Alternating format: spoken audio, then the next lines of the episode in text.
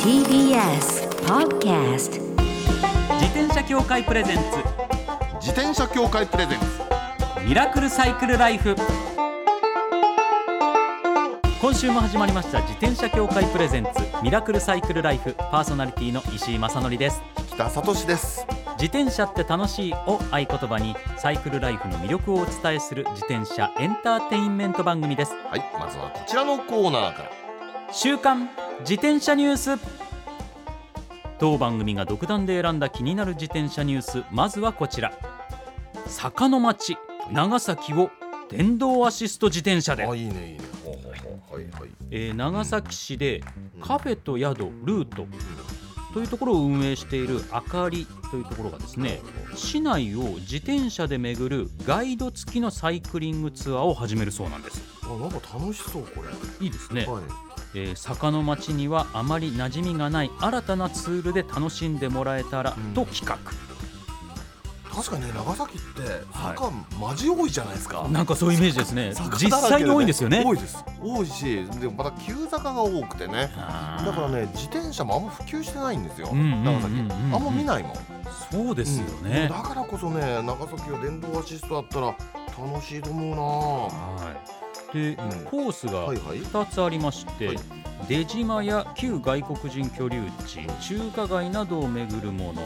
そして被爆遺構や商店街に出向いて平和に触れるものこの2つなんですねどちらもなんか興味深い、興味深いですよこれすごく良くてねはい、だって長崎ってあの町としてはそんなに広くないでしょそんなに、うんそうですねそうであすねのやっぱ狭い範囲の中にはいキュッと集まった、なんかあの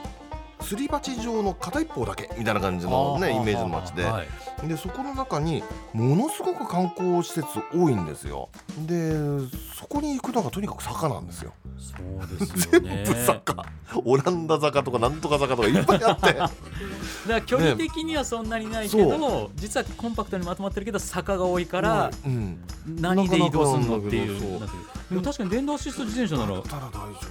夫あのこのコース自体も電動アシスト自転車を利用して3時間を予定してるんですってあコーそうース作りとしてはだから3時間そんな長くないですもんね、うんだから3時間でいろいろ回れるってことですよね、逆に言えば、はい、そうですよね。これすごねくいいですよね、あのね長崎の坂ってね結構あのほら坂の表示あるじゃないですか、はい勾配の20%なんつうのが割と普通にあったりしてうわそうするとね電動アシストでもこれアシストでもこれどうかと思うかもしれませんが、はい大丈夫大丈夫この間ね、はいヤマハの人と話しましてええどれぐらいまで登れるんですかってああだ坂のから勾 そした配らね30何パーセントまで登れるんだって、もうもう普通パーセのおンテー姉ジちゃんはが頭うんが浮かばないかもしれないですけど、はいはいはい一般的にきついなって坂で何パーぐらいですかきついなの坂でね一般的に7%で普通にきついですよそうですよねね、それ6%がはそ7%でれが30何パーって相当なことですね37何パーになるとあの立ってらんないって感じいやもうそうですよね、うんそう考えると、じゃああ長崎全然行けちゃいますよねって話ですよ、楽しそうはい、年内の本格実施を目指し、ガイド育成資金に充てようとクラウドファンディングでお試しツアーをあーそうですか販売しているそうなんであーご興味ある方ぜひチェックしてみてください、はい次はこちらのニュースです軽くて強くて衝撃を吸収する竹製の自転車用ハンドルバ竹ですですかー、はい、竹ですかテクノロジーメディアサイトギズモードが伝えています、えー作ったのはニュージーランドのメーカーで悪路での振動を程よく吸収し手のひらや手首腕の疲れや痛みを軽減するということなんですねこれねちょっと長い距離乗ったことがあるね、うんサイクリストの方なら分かるんですけどはい結構手へのダメージってでかいんですよねあ長いわ距かり離ます走ると。そうそうそうでなんかしびれちゃうのよねはいあそうんまり硬いとねね、振動がずっと伝わってうん長い時間伝わってくるともう1週間ぐらいずっと痛い時とかあありますよわかりねま下手すすわるかりと、ますはいはい、それを吸収してくれるうでこれねすあの写真もあるんですけど、んはい写真見るとえこれが竹なのっていうぐらいあ本当だのニュアンスなんですけどこうんれ、かっこいいはいん1本の竹から作られているのではなくて、はいはい何層にも重ねられてコーティングしてるんですよはいはあんか集積体みたいな感じですそうですねイメージとしてはねだからもう皆さんがイメージしてる竹がそのままっていうよりは本当にちゃんとハンドルバーの形うにんそのしてる層にして形成されてっていう、んだかなるほどなるほらど見た目そんなに違和感ないんですね。ははいいえー両手のグリップに当たる部分にそれぞれ25キロずつの荷重をはいはいはいうん5日間連続でうん10万回与えてもしなるだけで折れないという実績を残しているあとすごいねいうふうにね伝わってきてますね。うーんこれありかなこれありかもしれないですね、えー幅が違う2種類と近日中には色付きも出るということではいいくらぐらいですえっ、とねおよそ2万6900円か高いね高いですね高いねちょっと高いですねえハンドルバーですよねハンドルバーだけですもんねバーだけでバーだけではい2万6900円か、およそ2万6900円ということです、これでも私はちょっと魅力的ね気になりますよね、面白いいやーぜひぜひこれ使ったことあるよという方メールいただければ嬉しいくでだすさいください 以上週刊自転車ニュースでしたこの後はゲストコーナー先週に引き続きナレーターの高橋若葉さんをお迎えしますマニアです自転車協会プレゼンツミラクルサイクルライフこの番組は自転車協会の提供でお送りします自転車協会からのお知らせですスポーツ用自転車の場合きめ細かいメンテナンスも必要ですねだからしっかりとした技量や知識を持ったスタッフのいるお店でお買い求めいただくことがとても大切なんです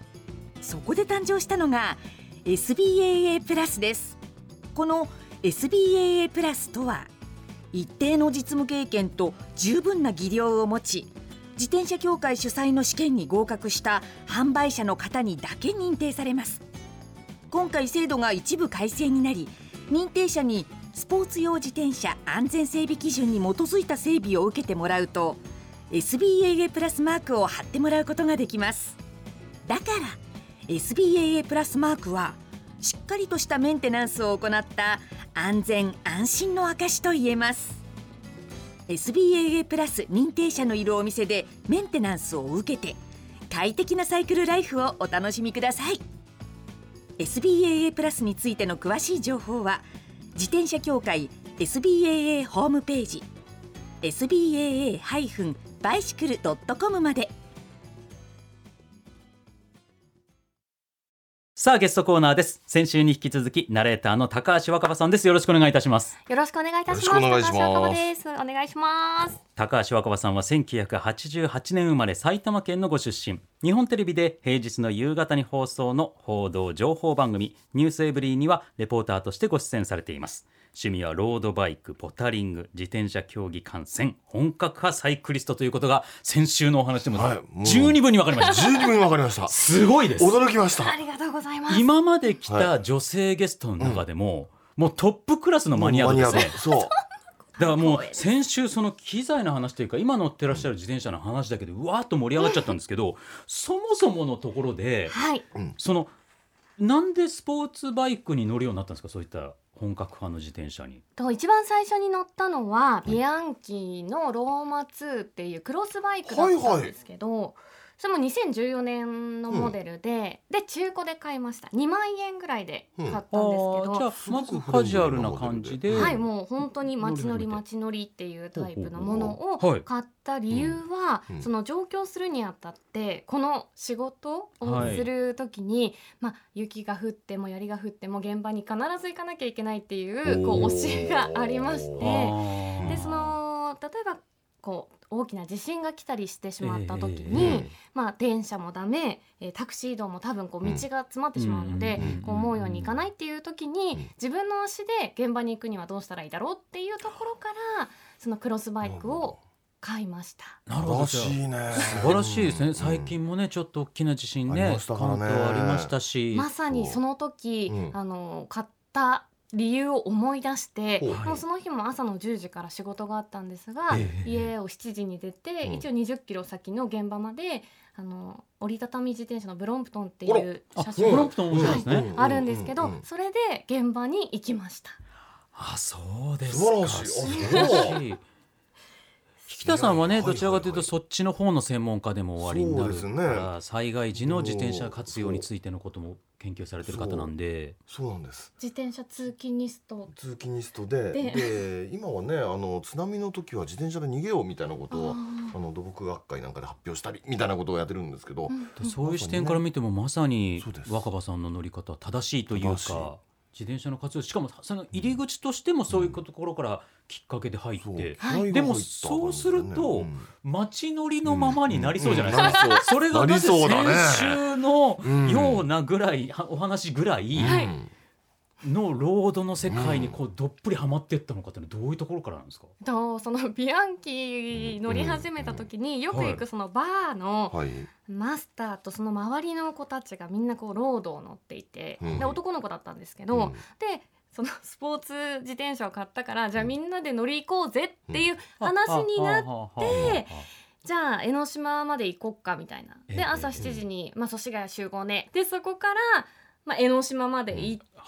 しらす丼をわーっと食べて、ぐらいの距離ですよ。帰ってくるっていうのがはい140キロぐらいあったんですよね。うんうんうんいやー相当な距離ですそよ。れでみんなビンディングシューズを履いて、うんもちろんこうロードで、うん誰もリュックを背負っていない状況の中おうフラットペダルにおうノースフェイスのこうあおのう四角い大きいリュックあーあるりじゃまないですすかね、ありますね。よく街で見かけるやつ。はいあれの中にこう化粧ポーチだったりとかはもう本当女子のバッグの中身をすべて入れて、い。入れてっていう。みんなと一緒に走っててなんで私だけこんな苦行のようなことをしてるんだろ うっていうみんなスイーって行くのに坂道とかも足くっついてるからこうわーって行くんですけあーそうどですよね。でその時にこう、ローマだしねんうわーもう私絶対次みんなと走る時はロードバイクがいいなって言ってうんこうロードバイクを探すようになりましたね。あーローマっていうのはね私もよく知ってますけどはい。あのすごくカジュアルでねいいクロスバイクなんですよね。はい、えでも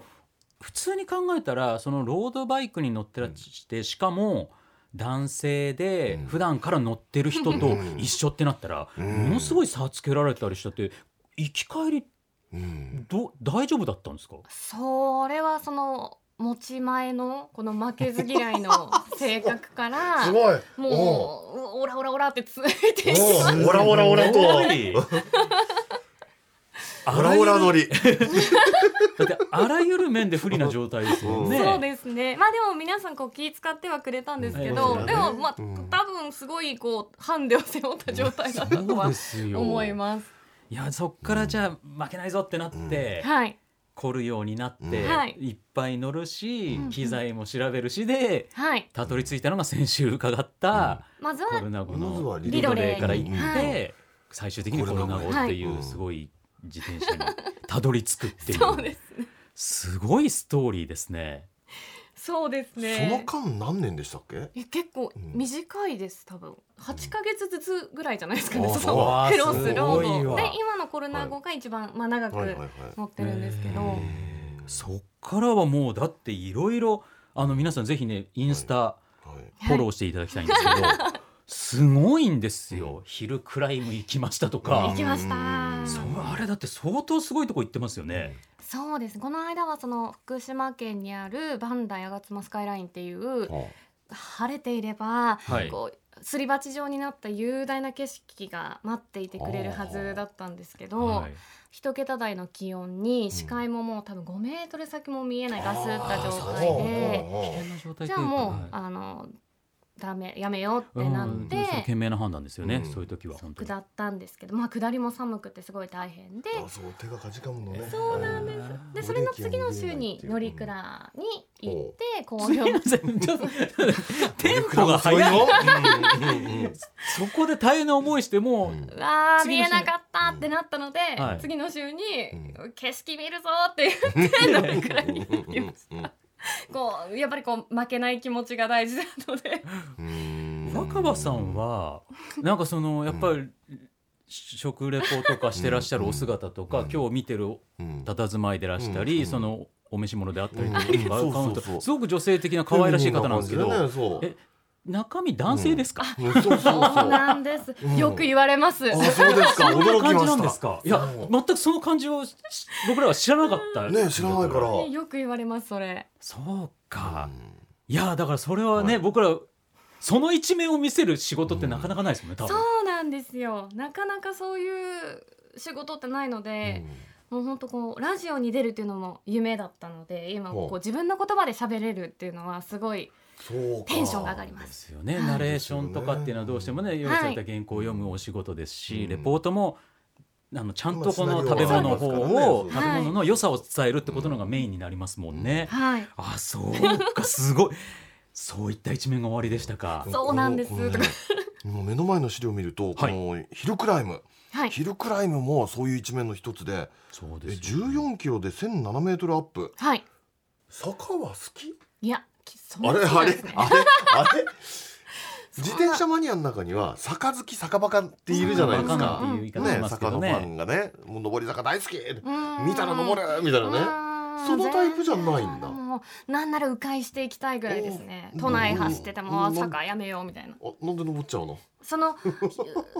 景色が待ってるっていうそのご褒美感ああーそうとそのダウンヒルしてる時のこうブレーキをかけてる時のなんてうんアドレナリンがこあうー出てる感そじれはね下りは出ますよね。もうそれ全集中でこう道の前の数メート集中ルのでフラッグとかその石とかうをんわーって見てるじゃないですかはいその時なんかこう燃えますよねこう燃え生るきてるなっていうあー生きたいんだなっていうでもねこれはねうん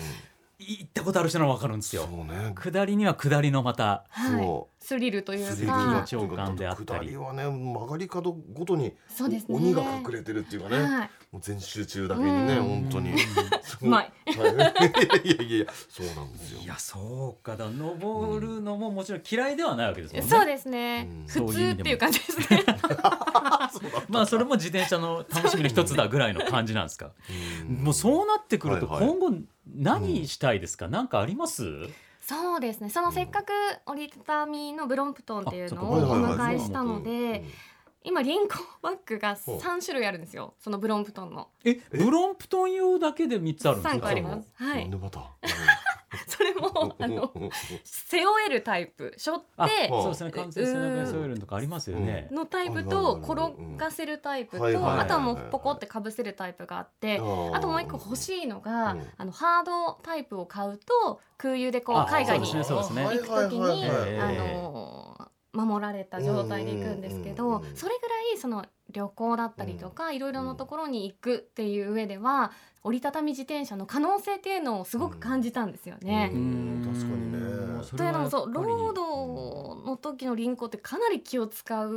まあそうですのねで。このレベルだとね そうですねそうですねちょっとその絶対傷つけたくないし時代のねあれがでもなんだかんだやっぱりり輪行すると傷ってつくじゃないですかつきますねついちゃう結構落ち込むんですよ落ち込むねああもうダメだみたいな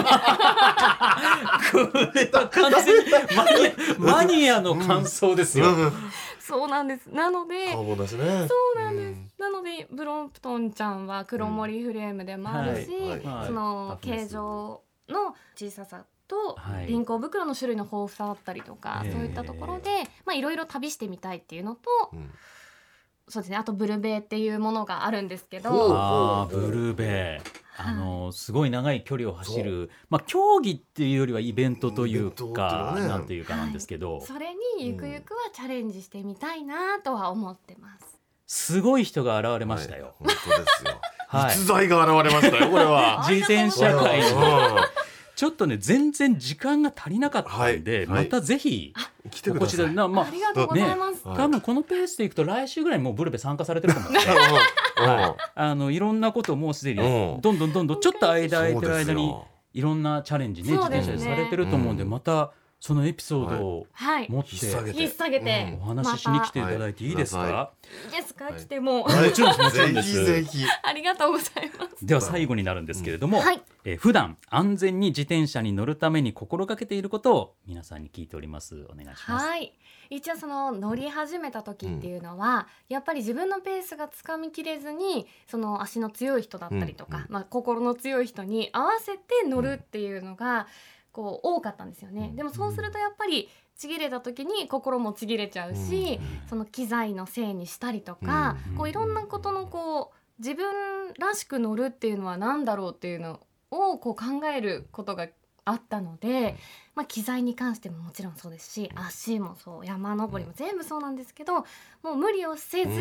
ん楽しいの範囲から出ないようにするようにはあしてまほす。うほうほうーそれが結局安全にはい、自転車に乗ることにつながっていくもうその楽しいっていう自分がくくった枠から出ると、うんやっぱり怪我のもとにつながって、私も落車何回かしてるんですけど、興奮しすぎたなとか、うん無茶しちゃったなっていう時にやっぱりどこかが悲鳴を上げるので、もう本当に無理をしないっていうのを心がけるようにしてます。無理をしない、余裕を持つ心に余裕を持つってことですね。そうですねん自分が感じる楽しいの範囲から出ない、うんこれはすごくいいですね。目安としていいかもしれないですね、うんすごくいい。はいありがとうございます、ということでぜひまたお越しくださいありがとうござはいい、二週まにす、わたってありがとうございました。高橋若葉さんでした。楽しかったです。ありがとうございます。どうもありがとうございま最後のコーナーはサイクル大辞典。今回は SBAA プラス認定者の方に電話でご登場していただき、実用的な自転車のお話を伺います。今回は兵庫県宝塚市にありますサイクルパラダイスムーンテイルの佐藤隆弘さんとお電話がつながっています。もしもーし。よろしくお願いします。今回もよろしくお願いいたします。よろしくお願いしますはえー東京都小金井市浜地さん、29歳の男性からのご質問です。はい石井さん、引田さん、こんばんは。こんばんは。自分は普通のママチャリユーザーですが、お二人の自転車への愛が感じられるトークに魅了され聞いています。ありがとうございます。ありがとうございます。ロードバイクを今物色しています。はい。おいいですね、デザインなどは好みのものを選べばいいと思うのですが、よくわからないのが自分に合ったタイヤの幅ですおおー、なるほど。もちろんお店に相談しようと思いますがその前に知識として選ぶ基準を教えてください、ということなんですねタイヤの幅というと、はいあのに 25C とかなんかタイヤにか書かれてるあれですよねそうですね。はい。えっ、と 25C と書かれてれば幅25ミリっていうことですね。うんうんうんえータイヤの幅です従ね来はですね、はいえー 23C というサイズのうんうんタイヤが主流でした。はい、私はもいそれに乗っ。てでまもす。近年はですね、25C とか 28C といった太めのタイヤの装着が主流となってますね。ああ、はい。はい。これは一つにはですね、はいブレーキのディスク化などの足回りの進化が原因だと思われます。はあはいはいはいはうん制動力がね、うんうん格段とアップしたので、はいタイヤもグリップ力を増す必要があると考えられています。ああ、なるほど。あーはい、それだと滑っちゃうからっていうことですか。そうですね。はーそっかなるほどギュッと制動してくれるうん分、うんそうかそそうですこに合わせグリてップ力をアップする。そうかこれ表記としてはあのあれですよね。七百かける二十三 C とかそう書いてあるそこの部分ですよね。そうですよね通。常、うん、700の 23C とか、はいそういう表記になってまですすね。よね。はいうんは。はいいなるほど。はういんう。んうんこれ細いタイヤと太いタイヤでどんなことが変わってくるんですかはい、まずですね、タイヤは細ければ細いほど、地面との接地面積が小さくなるので、軽くかつ速く走ることができますね。はいはいでさらに、えー細ければ重量も当然軽くなりますので、うんはい、えーヒルクライムなどでは威力を発揮します。うんうんうんうんはい、しかしながら、その操作性は不安定なので、結構高度なテクニックが必要となりますね。うん。そうかなるほどは速いいし軽いしいいけどちょっと最初は難しいそうです面ね、もデ出リてきケちゃうかーもしトれなない感じでしょうかね、ああなるほど神経質にならないと、ちょっと、うん、っていう感じな走りになりますね。そうか、はい浜地さんはこれから初めてのロードバイクですもんね、そうです質。問者の浜地さんは、はい、だそう考えるともう少し太い方のがいいかもしれないっていう面が出てくそるんでうですすね。ね。ですから逆にタイヤを太くすると、接地面積が大きくなり、グリップ力が向上するので、操作は安定してきますね。ううんうんうんえー例えば下りのコーナー、えーはいつづら折れの切り返しですね、ね。うんとか二方走路とか、雨の路面でも安定走行することができますね。あー。うんはい、で厳密には、そのペダルは重くてスピードは落ちるんですけれども、はい、総合的に考えると、それで結果、速く走ることっていうのは可能になってくるんですよ。おーだからそそうういいうう意味で言うことと、うんし浜地さんに関してはまずちょっとあまりに急急に細いのよりは一そうで番すね最初と考えると少し太めのがいいかもしれないですね。まあ、タイヤを太くする方が、えっと安定性もありますので、うん扱いやすくなりますね、自転車が、そうですねそ。もそも。まあはい、そこからステップアップしていってもいいんですそもうんでね。すよね。んんんそうですね。数値的にはどれぐらいですか28ぐらい28、そうですね、初心者であれば28でもいいと思います。ああおーはい32ってのもありますよね32ととなると、ちょっとクロスバイク的にはなりますけれども、クロスバイクえそっかそっかただあの、注意してほしいのは、はいえっと、32C が装着できるフレームかどうかということですね。それはありますよ。えそうえか、ねロードバイクの場合だと、うんはい大体28ぐらいまでは装着できるんですよ。うんうんうんでそれ以上の太さになると、はいそうです装ねそ着のできないっていう場合が出てきてタイヤの太さが入らない入らない。場合もあるってことですそもうでんす、ね、それは注意しないといけないです。はい、はいこれ浜地さん参考になりましたでしょうかお便りありがとうございますそして佐藤さんありがとうございましたはい、どうも。また次回もよろしくお願いいたしまはい、あすりがとうございました。はい、よろしくお願いします。以上サイクル大辞典でした自転車協会からのお知らせです街ではライト自体がついていない自転車やブレーキをかけてもちゃんと止まらない自転車を多く見かけますこれって安全面から考えるととても怖いですよねそこでみんなが安全な自転車に乗れるよう自転車協会では自転車安全基準を定めましたそしてその基準に適合した自転車にだけ貼られるのが BAA マークなんです自転車活用推進法のベースになっている交通政策基本計画では BAA マーク自転車の普及を推進することも謳われていますつまり BAA マークは国も認めた自転車の安全安心の目印ということですね自転車をお買い求めの際は BAA マークが貼ってあるかぜひチェックしてみてください BAA マーク自転車で交通ルールを守って安全安心なサイクルライフを BAA マークについての詳しい情報は自転車協会 BAA のウェブサイトまでミラクルサイクルライフそろそろお別れのお時間ですヒルクライムやりますか。すごいっすねすごすぎですよ。でもうまんだまだうんエピソード聞けてないですしこれからも若葉さんはどんどんどんどん数々のチャレンジをなさりそうな空気でしたから、空気ですよ。ちょっと逸材発掘って感じしません。はい、ねちょっとまた遊びに来てもらってえ。ね多分これもう下手したらえ。うん。一回ずあの一人で喋ってもらってもずっと喋ってられるんじゃないか自転車の話ならっていうぐらい熱量でしたよねそうでしたね。素晴らしかったぜひぜひまたお越しいただきたいと思います、思います。 そして番組ではマイ自転車ニュースサイクリストあるある自転車脳内 BGM 募集中です忘れられない愛車の思い出も大歓迎採用の方には番組オリジナルステッカーを差し上げますメールアドレスはすべて小文字でサイクル -r-tbs.co.jp